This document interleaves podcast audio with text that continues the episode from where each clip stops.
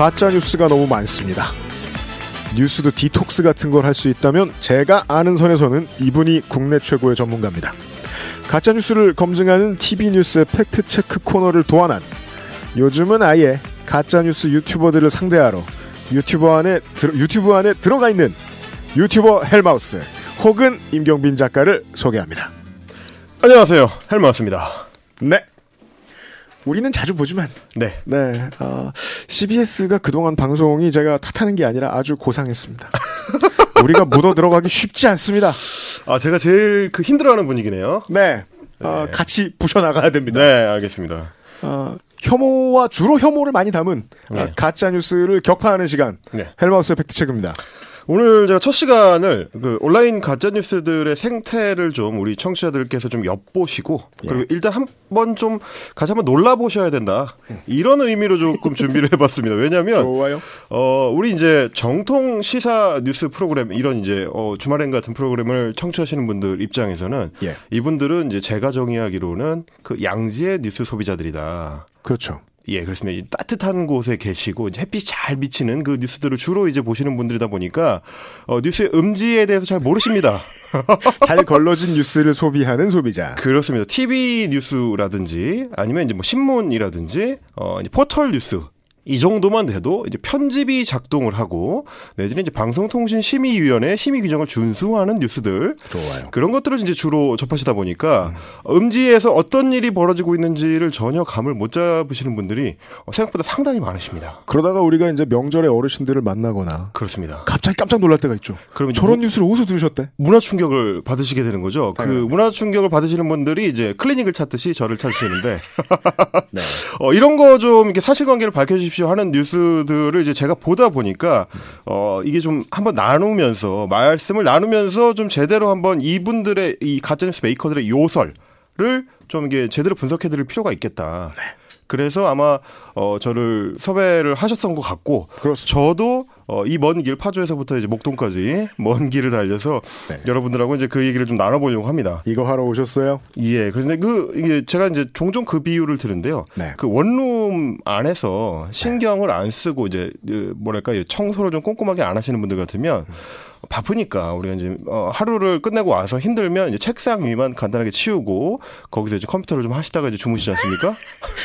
이상하게 원룸은 다른 집과 다르게 빨리 더러워지죠. 그렇습니다. 그런데 이제 그나마 어쩌다 한 번씩 하는 청소 때도 항상 소외되는 그 영역이 있습니다. 그 책상 아래에 음지의 영역, 그 음지의 영역에 오래 방치가 되다 보면 습이 차가지고요, 어, 곰팡이라든지 이런 포자 종류 애들이 이제 번식을 많이 합니다. 먼지가 유착되고. 그렇습니다. 저희 이제 양지의 뉴스 소비자분들께서는 모르시는 틈에 당신의 그 원룸의 책상의 구석의 음지에 가짜 뉴스 버섯과 네. 그 포자들이 흩날리고 엄- 있다. 어, 엄청나게 흩날리고 있습니다. 눈에 보이지 않지만 지금 이미 들이키고 계세요. 확신을 가지고 있어요. 그렇습니다. 저는 헬마우스님은. 확신을 가지고 있습니다. 거기에 이제 그 손전등을 비추고 그렇죠. 그 장판 아래를 드러내고 네. 그리고 이제 벽지도 종종 뜯어내서 그 포자를 이제 싹 박멸하자. 이제 네. 이런 의미로 오늘은 이제 상징적인 분을 한 분, 어, 곰팡이 포자 중에서 200만 마리의 포자 중에서 한 분 정도를 좋습니다. 예, 소개를 드리려고 합니다. 파고파도 끝이 없거든요. 아, 그렇습니다. 네. 예. 그, 이제 요즘 그, 좀 전에 이제 혐오 말씀을 해 주셨는데, 요즘 가짜 뉴스들은 공통적으로 그 혐오라는 코드를 이 공유를 하고, 네. 거기서부터 보통 출발을 하는데요. 최근에 코로나 그 사태 전국에서 대부흥회를 맞은, 대표적인 혐오, 전성기가 왔어요. 완전히 난리가 났습니다. 지금 네. 중국 혐오 혹은 중국인 혐오로 이제 코드화돼 있는 그것들을 자꾸 뭐랑 연결하려고 하냐면 느닷없이 문재인 정부 그렇죠. 하고 이제 연결을 지으려고 음. 이 혐오를 네. 계속 연결해서 뭐를 좀 키우냐면 중국만 좋아하고 중국인들만 우대하느라고 이 정부가 오히려 자국민인 한국 사람들 박해한다. 홀대한다. 이제 이런 식의 논리를 계속 전개를 하려고 합니다. 이분들이. 유튜브를 안 보시면 이런 뉴스를 안 접하실 것 같지만 그렇지 않다는 거 청취자 여러분들 중 다수가 아실 거라고 생각합니다. 유튜브를 보고 쓰는 언론인도 있거든요. 게다가 말이죠. 최근에는 어, 검찰에서까지 이거를 이 코드를 받아들였는데 뭐냐면 처음에는 코로나 초기에는 우한 폐렴이라는 용어를 가지고 코로나 19 이런 용어 쓰면 안 되고 이건 네. 중국에서 온 거니까 우한 폐렴이라고 정확하게 써야 된다라고 정확하게 틀린 말씀을 해주셨는데 WHO에서 그렇게 쓰지 말라고 한 저 그거 무슨 순서인지 알아요. 모 언론사가 먼저 그렇게 쓰고 그렇습니다. 모 정당이 오랫동안 받았었어요. 그걸. 그렇습니다. 심지어 그 모 언론사는 요즘도 우한 폐렴이라고 합니다. 그럼요. 예, 그런 근데 분- 이탈리아 확진자들에 대해서는 코로나19라고 불러요. 또. 그렇습니다. 그렇게 칠 것 같으면 어 이탈리아 폐렴이라고 하든지 아니면 뭐저뭐 베니스 폐렴이라고 하든지 뭐 이러셔야 되는데 그러지는 않으시고 또 하나는 그렇습니다. 뭐냐면 그 다음에는 중국인 입국 금지 논란을 일으키셨고 네. 최근에는 이제 소위 조선족 게이트라는 걸 이제 만들어내셨는데 아. 그걸 바로 검찰에서 받아가지고 수사까지 들어갔습니다. 네. 그러니까 여러분이 모르시는 사이에 어, 이 곰팡이 포자들이 이미 메인 주류 시장으로 진입하고 있다. 이거를 아셔야 돼서 그래서 제가 어 이거를 직접 한번 들려드리고 이 가짜 뉴스가 얼마나 엉터리인지를 저하고 한번 오늘 박살을 내보는 그런 시간 한번 어, 마련해 보도록 하겠습니다. 어, 먼저 좀 경고를 드리자면 다시 한번 말씀드리지만 엉망진창입니다. 혐오 자료다. 그렇습니다. 그래서 진지하게 들으시면 안 되고요. 진지하게 들으시고 혹시나 여기에 일말의 진실이 숨어 있는 게 아닐까라고 의심을 하신다면 큰 착각이십니다. 네. 절대 그렇게 생각하시면 안 되고 마음 꾹 붙들어 매시기를 제가 미리 경고드립니다. 네, 가짜 뉴스 원본입니다. 들어보시죠. 이번 선거가 중국 공산당을 위해서 이루어지는 선거라는 게 상징적으로 여기서 드러나요. 여시제가 하려는 게 뭐죠? 스마트 시티 건설. 어디다? 대구. 대구, 부산, 세종. 세 군데잖아요. 이번에 우한 폐렴을 명분으로 해서 지금 스마트 시티를 건설하려는 예- 이 움직임이 솔솔 일어나고 있죠. 그걸 하기 위한 하나의 테스트로서 뭘 하고 있느냐? 여러분, 마스크 배급입니다. 지금 마스크 대란이 일어났죠? 저 마스크 대란이 왜 일어났을 것 같아요? 일어나야 되기 때문에 일어나는 겁니다. 자, 제가 조금 통번역을 해드려야 될 필요가 있는데요. 한국어는 맞는데 그렇습니다. 이 단어 어휘 사용하시는 것도 보면 굉장히 좀 고급스러운 단어들이 많이 나오는데 무슨 말인지를 모르겠는. 네. 자 이게 무슨 얘기냐면 이광재 전 경, 아, 강원지사가, 강원도지사가. 예 민간 연구소의 그 여시제의 원장을 지냈습니다. 네. 그 여시제가 했던 연구 중에 스마트 시티랑 관련된 게 있다. 음. 그런데 그 스마트 시티라는 건 뭐냐면 중국이랑 짝짝꿍이 되는 것이다. 음. 근데 왜 중국이랑 짝짝꿍이 되냐면 그 5G 통신망을 선도하는 기업 중에 하나가 이제 중국의 화웨이가 있지 않습니까? 예, 예. 그 화웨이랑 연관이 있다. 예. 그래서 한국인들의 주요 정보를 중국에다가 다 넘기고 그 통제를 받으려는 음모랑 이렇게 연결이 된다. 이게 어떻게 연결이 되는 건지 모르겠지만 그러니까 되는 대로 이어 붙였는데요. 맞습니다. 그래서 그거 그 연결점 최종 테스트 베드로 뭘 활용하고 있느냐? 마스크 공적 판매라는 방식을 이용하고 있다. 이야, 굉장하지 않습니까? 이런 말씀을 지금 해주고 계신데. 어 그럼 중국의 음모가 아니면 확진자가 엄청 늘어났겠군요. 아. 그렇군요, 그렇군요. 이게 무슨 소리야? 중국 덕분에 우리가 지금 마스크 공적 판매라는 이제 이 실험을 하고 있다는 얘기가 되는데 따라서 말이 안 돼요. 그런데 그런데 네. 이 이 이 어떤 상상을 초월하는 이 영상의 조회수가 더 상상을 초월합니다. 무려 제가 조금 전에 확인해 보니까 167만 회입니다. 167만 우리 이제 쉬쉬하면서 말 못합니다만 메이저 언론사들 신문 하루에 찍어내는 부수가 30만이 안 되는 걸로 알고 있습니다. 그렇습니다. 아, 거짓말 하시고 싶으면 반박해 주십시오. 언론인 여러분. 어, 여기 출연하셔도 되고요. 네, 네. 167만. 예, 167만 명이라고 할 수는 없지만 음. 최소한 그 숫자의 사람들에 가깝게 이 조회수가 나오고 있다. 이게 음지에서 일어나는 일들에 대해서도 우리가 어, 좀 주목을 해봐야 되는 게 결국은 이런 조회수와 네. 이들의 확산력입니다. 특히 최근에는 카카오톡 메신저 같은 이런 어, 온라인 메신저들을 타고 엄청난 속도로 이게 번지다 보는데 어, 제가 조금, 이, 이분이 이제 스마트 시티에 계속 주목을 해서 말씀을 하셔가지고, 네. 이게 뭔지를 좀 찾아봤습니다. 그래도 말씀을 하셨으니 예. 공부는 해봐야 됩니다. 그렇습니다. 제가 이제 종종 저 스스로 이제 일종의 이제 산업재해에 시달린다고 이제 표현을 하는데, 그러니까 그 가짜뉴스 만드는 쪽에서 아무 말이나 던지면 네. 그걸 공부해야 돼요, 아, 헬마우스. 예. 그러니까 이제 이분은 10분 떠드시면 저는 1 시간 찾아봐, 찾아봐야 되기 때문에, 아, 이거 너무하다 싶은, 이, 그거를 이제 찾아보니까 스마트 시티라는 게 이제 요약하자면 IT와 결합한 신도시 개발 사업을 의미한다고 할 수 있습니다. 이게 쉽게 뭐냐면 말해 그냥 요, 요즘 기술 들어간 도시 개발. 그렇습니다. 신기술이 들어간 신도시 개발이다. 이렇게 이, 보시면 되는데 대단한 말은 아니에요. 어, 대단한 말이 아닙니다. 이게 뭐냐면 2010년대 버전의 그 신도시 개발이다. 이렇게 생각하시면 되고요. 네. 이게 이제 우리가 어, 국가 개발 사업으로 1기, 2기, 3기 신도시를 계속 개발하고 있지 않습니까? 그렇죠. 그런데 이게 업그레이드 된 버전이다라고 보시면 되고 음. 뭐 굳이 따지자면 멋있고 막 뭐 뭐 막 천단이고 막 막 막 기깔나 어, 기깔나게는 안 되나요? 네, 안 됩니다. 안 되는군요. 예. 이렇게 해 보자라는 얘기인 거고요. 음. 사실은 이런 어, 모든 종류의 그 큰 정부 주도 사업이라는 게 연속성이 있거든요. 그렇습니다. 그래서 이런 경우는 이제 정권이 바뀌어도 연결돼 가지고 계속 이어가는 경우가 많기 때문에 네. 그 연결선이 조금만 찾아보면 다 나옵니다. 그렇죠. 그래서 제가 찾아봤습니다 또 음. 어, 스마트 시티가 도대체 어디서부터 시작됐는지를 찾아보니까 언제가 나오냐면 2016년 8월 어 혹시 혹시 잊어버리신 분이 계실까 봐 말씀드리자면 박근혜 정부 때입니다. 그럼요. 어 이분의 그러니까 주장대로라면 박근혜 정부가 2016년 8월에 코로나 사태를 미리 예견하고 중국의 명을 받아 그렇습니다. 그때 이미 스마트 시티 사업에 삽을 떴다는 얘기가 되거든요. 이것도 말이 안 되지만 이것도 말이 안 되지만 제가 조금 더 파들어가 봤습니다. 네. 좋아요. 연결선이 있다고 했죠. 그래요? 어디까지 나오냐면 2008년, 2009년이 나옵니다. 2008년, 2009년이면 MB 정부 때죠. 아, 네. 거기는 뭐였냐면 이름이 살짝 다른데요. U-City 시범 사업입니다. 왠 줄 알아요. 왜냐하면 이 시절에는 스마트라는 말 대신에 네. 유비쿼터스라는 말이 아, 유행이었거든요. 그렇습니다. 약간 잊어버리신 분도 계실 텐데 대충 비슷한 개념입니다. 대충 비슷한 개념이고요. 네. 결국은 IT를 결합하겠다는 얘기입니다. 좋아요. 그래서 제가 이게- 좋아한다는 건 아니고요. 이게 지금 이렇게 좀 추적을 해나가다 보면 네. 여기에 도대체 어디에 중국이 나오고 어디에 음모가 나오고 심지어 선거가 나오고 아니 이게 그럴 계제가 없거든요. 그러니까 이분들은 보면은 스마트라고 하니까 어 네. 스마트폰인가 이렇게 생각하시는 것 같아. 아, 크게 웃으면 안 되는데.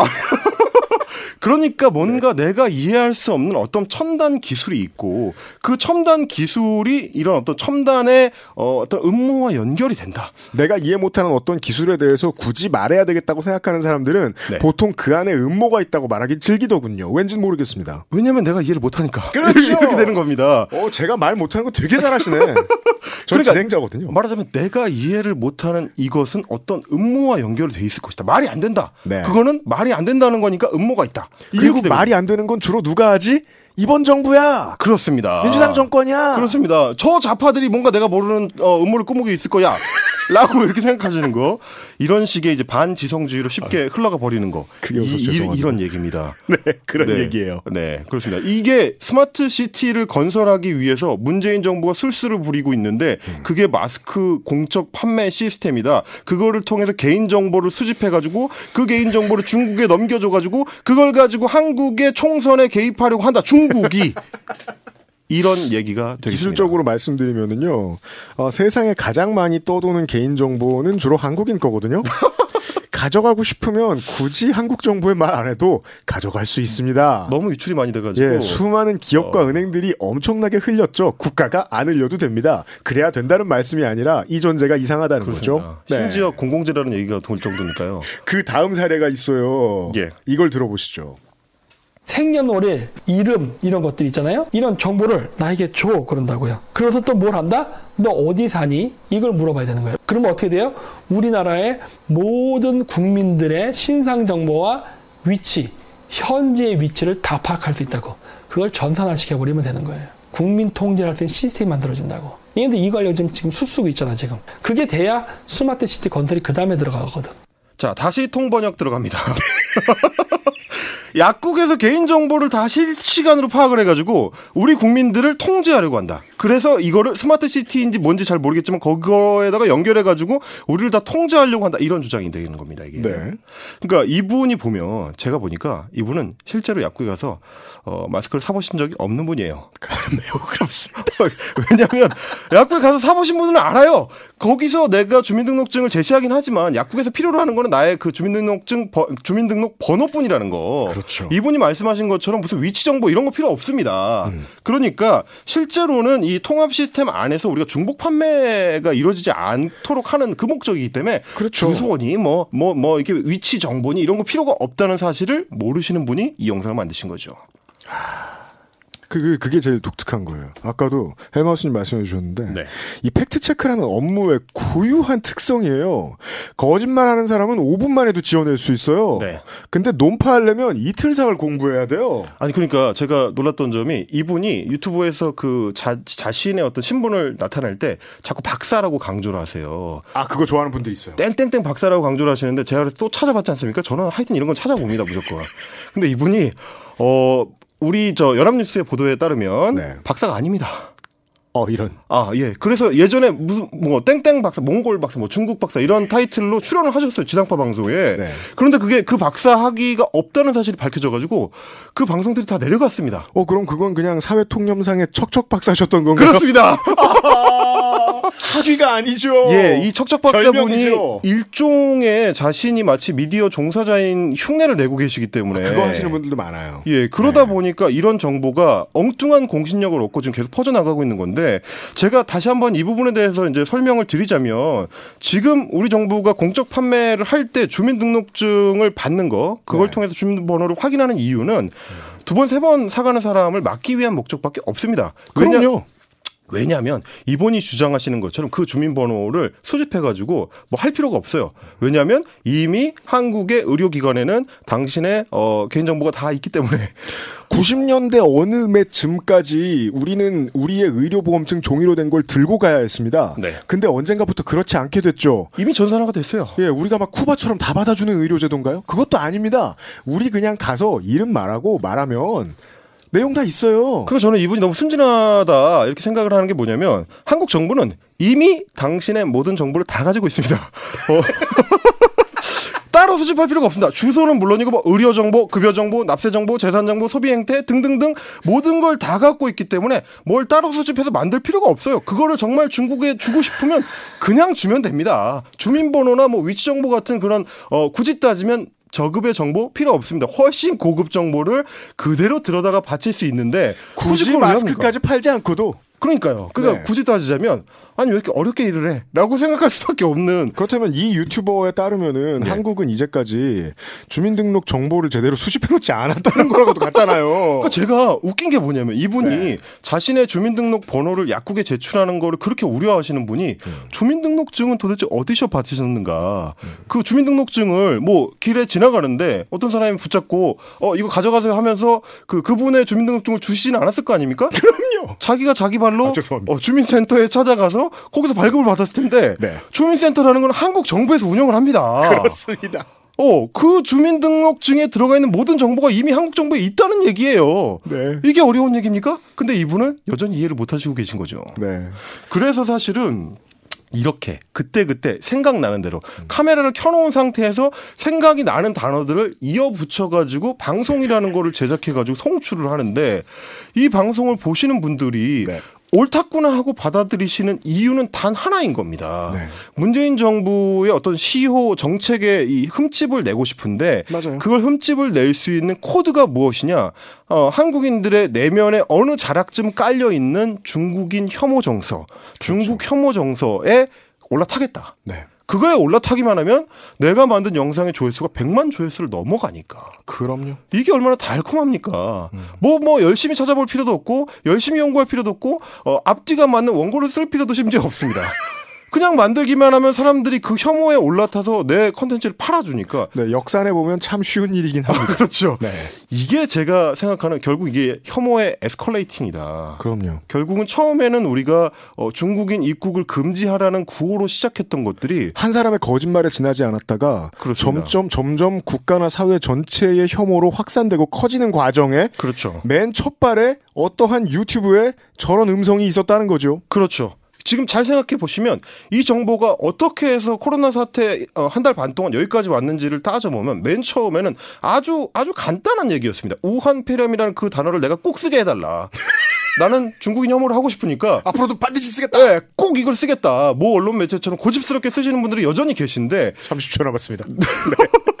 그런 혐오의 에스컬레이팅이 여기까지 와서 이 가짜뉴스의 덩치를 이렇게 키워놨다라는 네. 생각을 하게 되면서 저는 이 공, 공론장에 계속 올라오는 이 혐오의 에스컬레이터를 이제 더 이상 이 작동을 못하게 하고 싶다라는 네. 생각으로 앞으로 이 코너를 계속 꾸려가도록 해보겠습니다. 좋습니다. 아, 오늘의 중요한 결론입니다. 일부 몰지각한 유튜버들에게는요, 혐오가 곧 현금처럼 쓰입니다. 이런 걸 알려주신 헬마우스님이었습니다. 수고하셨어요. 감사합니다. 다음 주 토요일에 헬마우스 팩트체크 다시 인사드리겠고요. 저희들은 Toad the Wet Sprocket의 on the Ocean 듣고 나서 인물의 흐름 이명선 기자와 만나겠습니다.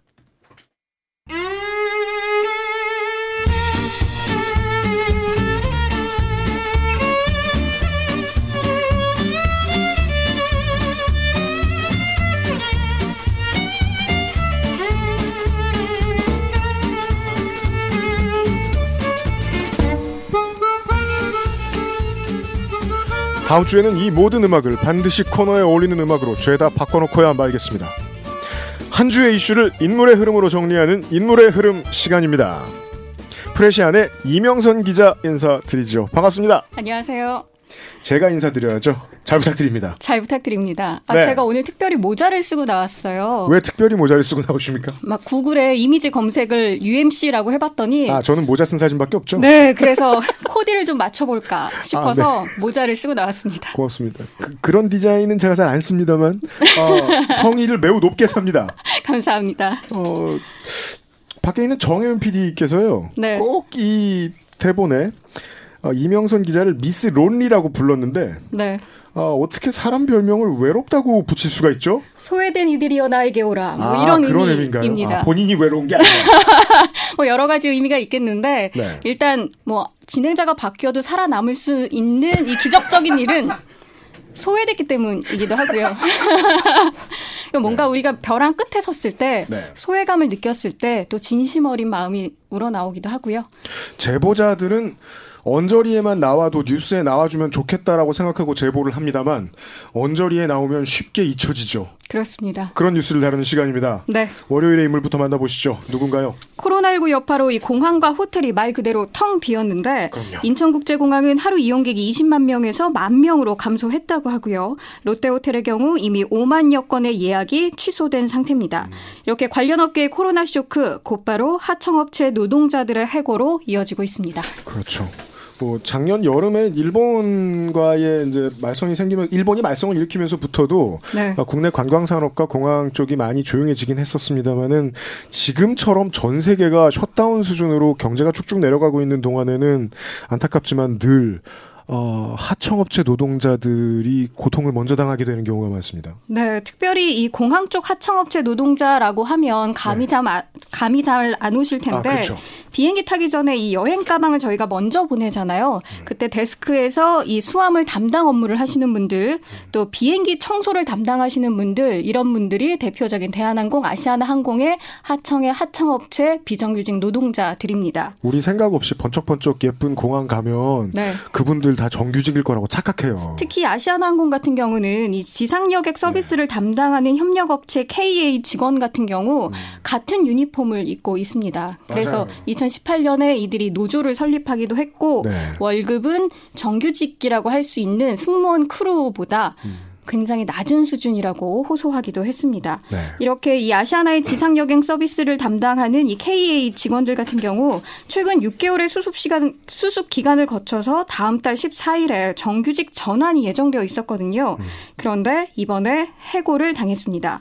또 대한항공 자회사 하청업체 소속으로 이 여객기 기내 청소를 담당하던 청소 노동자 380여 명 가량은 최근에 전 직원의 80%가량의 무기한 무급휴직이나 권고사직을 권유당했는데요. 공항에서 운송 업무를 담당하고 있는 하청업체 노동자들도 예외가 아닙니다. 이미 권고 사직을 받은 상태입니다. 또 호텔 같은 경우는요. 우리가 도어맨으로 익히 알고 있는 분들부터 또 리무진 서비스 운전사와 같은 이 가장 약한 고리부터 정리되는 분위기입니다. 예. 경제가 휘청일 때 의뢰 정부가 큰 역할을 합니다. 기업을 지원하죠. 네. 이번에도 지원이 지원이 들어갑니다. 네. 근데 왜 지원이 제대로 이루어지기도 전에 인력부터 정리하는 걸까요? 어, TMI를 좀 하자면요. 예. 정부가 여행업과 관광 숙박업 등의 6개월간 휴업 휴직 수당의 최대 90%를 지원한다고 밝혔습니다. 맞아요. 그러나 이건 어디까지나 정규직인 원청 노동자가 유급 휴직에 들어갔을 때 해당되는 얘기고요. 하청업체는 대부분 이 관광 업종이 아니라 기타 업종으로 등록되어 있기 때문에 정부의 지원 업종에서 빠진 상태가 됩니다. 원청 업체가 알고 이렇게 등록했을 거라고 의심할 수 있겠습니다. 뭐 속까지는 알 수 없겠습니다만 네, 있어요. 보니까 네. 원청 아래로 1차, 2차 이렇게 아래로 내려갈수록 일자리 위기가 가속화되고 있는 건데요. 맞습니다. 물론 상시 근로자 수가 30명 미만인, 미만인 영체, 영세 업체의 경우에 고용 유지 지원금 제도를 활용해서 휴업 휴직 수당의 최대 75%까지 보전받을 수 있는 제도가 있습니다. 네.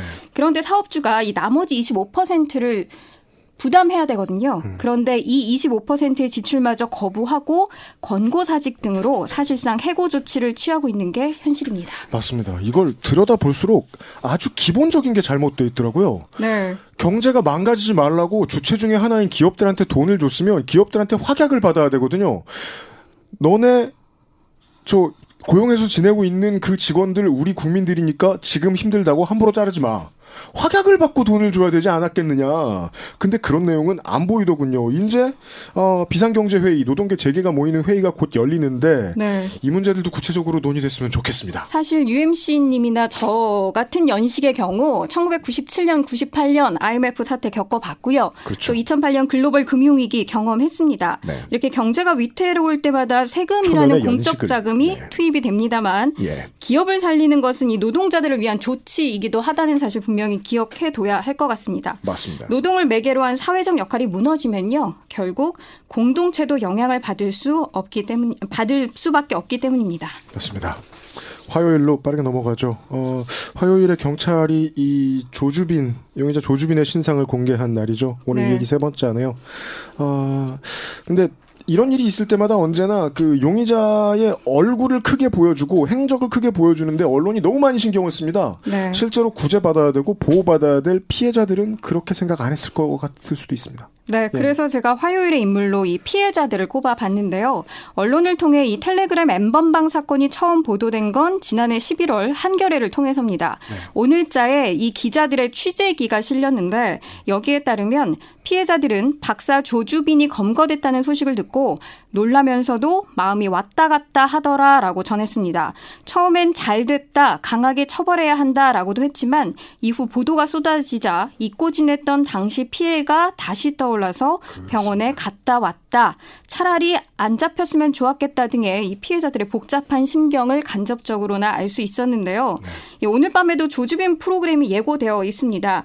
그런데 여성인 제 입장에서 볼 때도 참 여러 가지로 복잡한 생각이 들기도 합니다. 화가 나고 알아보고 싶은데 보고 싶지 않죠. 그것이 알고 싶으면서도 그것만은 알기 싫은 네. 굉장히 복잡한 마음입니다. 방송국의 불문율이거든요. 팟캐스트 홍보 안 하는. 네. 고맙습니다.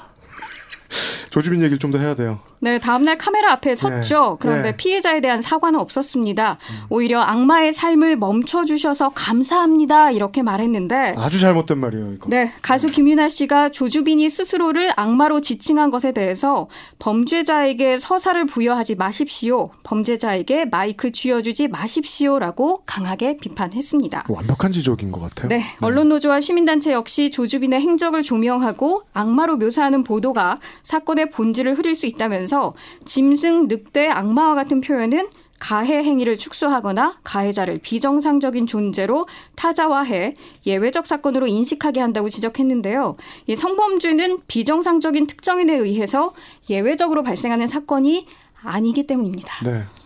이걸 고치는 주체도 이게 한 사람이 저지른 일도 아니고 결국 네. 고쳐나가는 주체도 사회 전체인데 따라서 우리 중에 있다라는 걸 인정을 다 같이 해야 이게 앞으로 나갈 겁니다.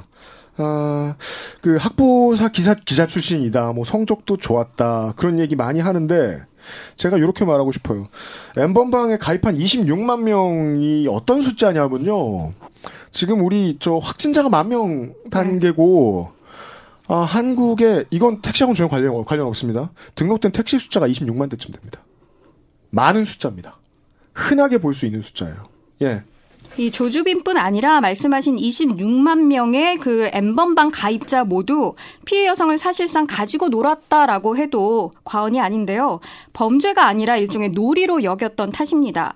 이 마치 몇몇 청소년들이 친구들에게 게임 캐릭터를 대신 키우도록 하면서 벌인 온갖 모욕을 맞습니다. 놀이로 인식하는 듯한 그런 태도를 보였는데 그런가 하면 또 피해 여성도 잘못이다 당해도 싸다라거나 내 딸이 피해자라면 딸의 행동과 내 교육을 반성하겠다와 같은 이런 반응은요 피해자다움을 강요하는 2차 가해에 해당합니다. 네, 유명한 우파 역사학자의 말이었죠. 네. 이- 이런 어. 일은 그 사람 탓하기 전에 성범죄 사건 발생할 때마다 반복됩니다.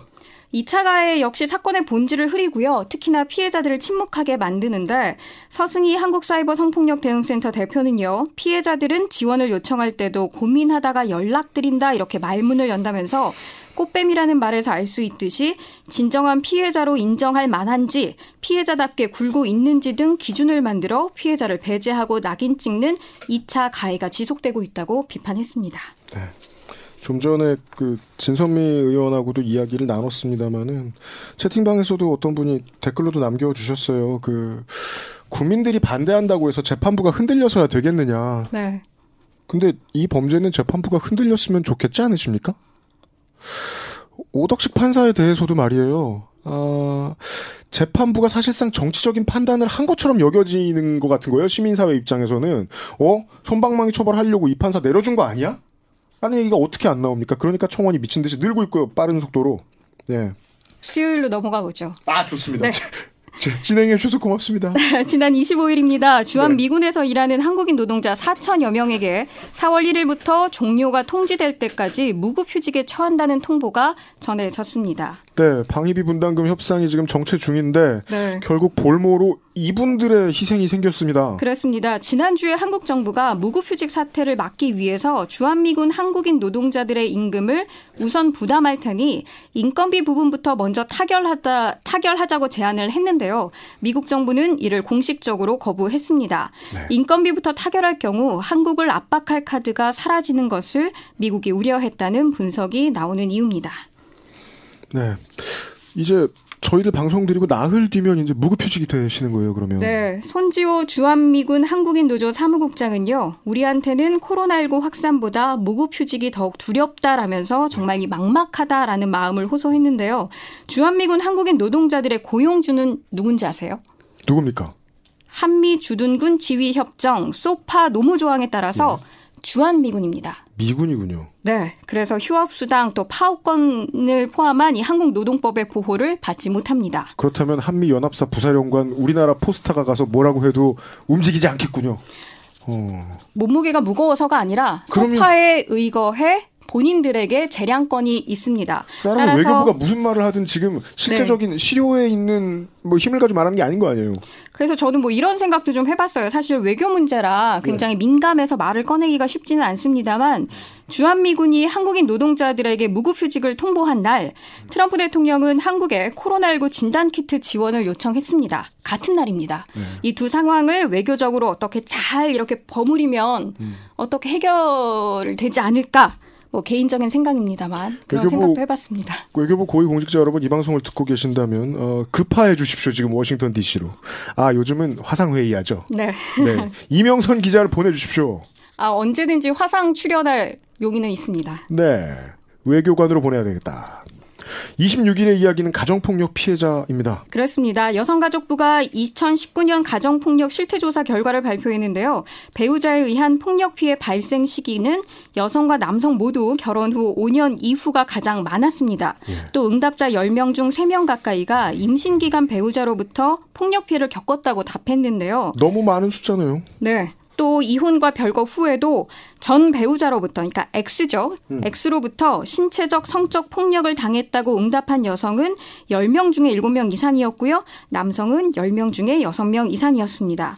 이는 현재 혼인 상태에서 당한 폭력 피해율의 4배가 높은 수치입니다. 이쯤 되면은요, 이게 끔찍하고 무서운 범죄인데, 너무 흔하다는 게 말이 안 돼요. 네, 그렇습니다. 예. 어, 같은 날 경찰청도 가정폭력 수사 사건 관련 통계를 공개했는데 폭력 발생 원인으로요. 이혼 별거 요구 및 외도 의심이 28.3%로 가장 높았습니다.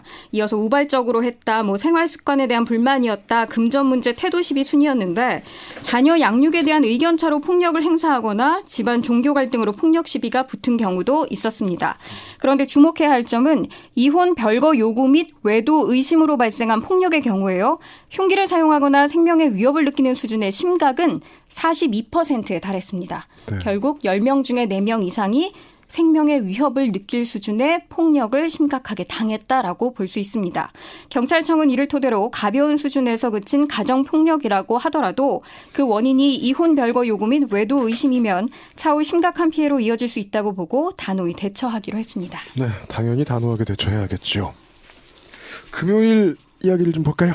네, 어, 서울의 벚꽃이 98년 만에 가장 빨리 폈다는 뉴스가 어제 전해졌습니다. 아, 네. 코로나에 봤습니다. 빼앗긴 봄에도 봄은 오는구나 뭐 이런 생각이 들었는데요. 음. 어, 1992년 첫 관측 일에 가장 빨리 폈다고 하죠. 음. 뭘 기준으로 이렇게 말하나 싶으실 텐데 네. 서울 벚꽃 개화는요. 서울 종로구에 있는 서울 기상 관측소에서 지정된 왕 벚꽃나무를 기준으로 한 나무에서 이미 한 가지의 세 송이 이상의 꽃이 피었을 때를 개화로 봅니다. 아, 그 자리에 준 공무원 역할을 하는 벚꽃나무가 있군요. 네, 그런 셈입니다. 예.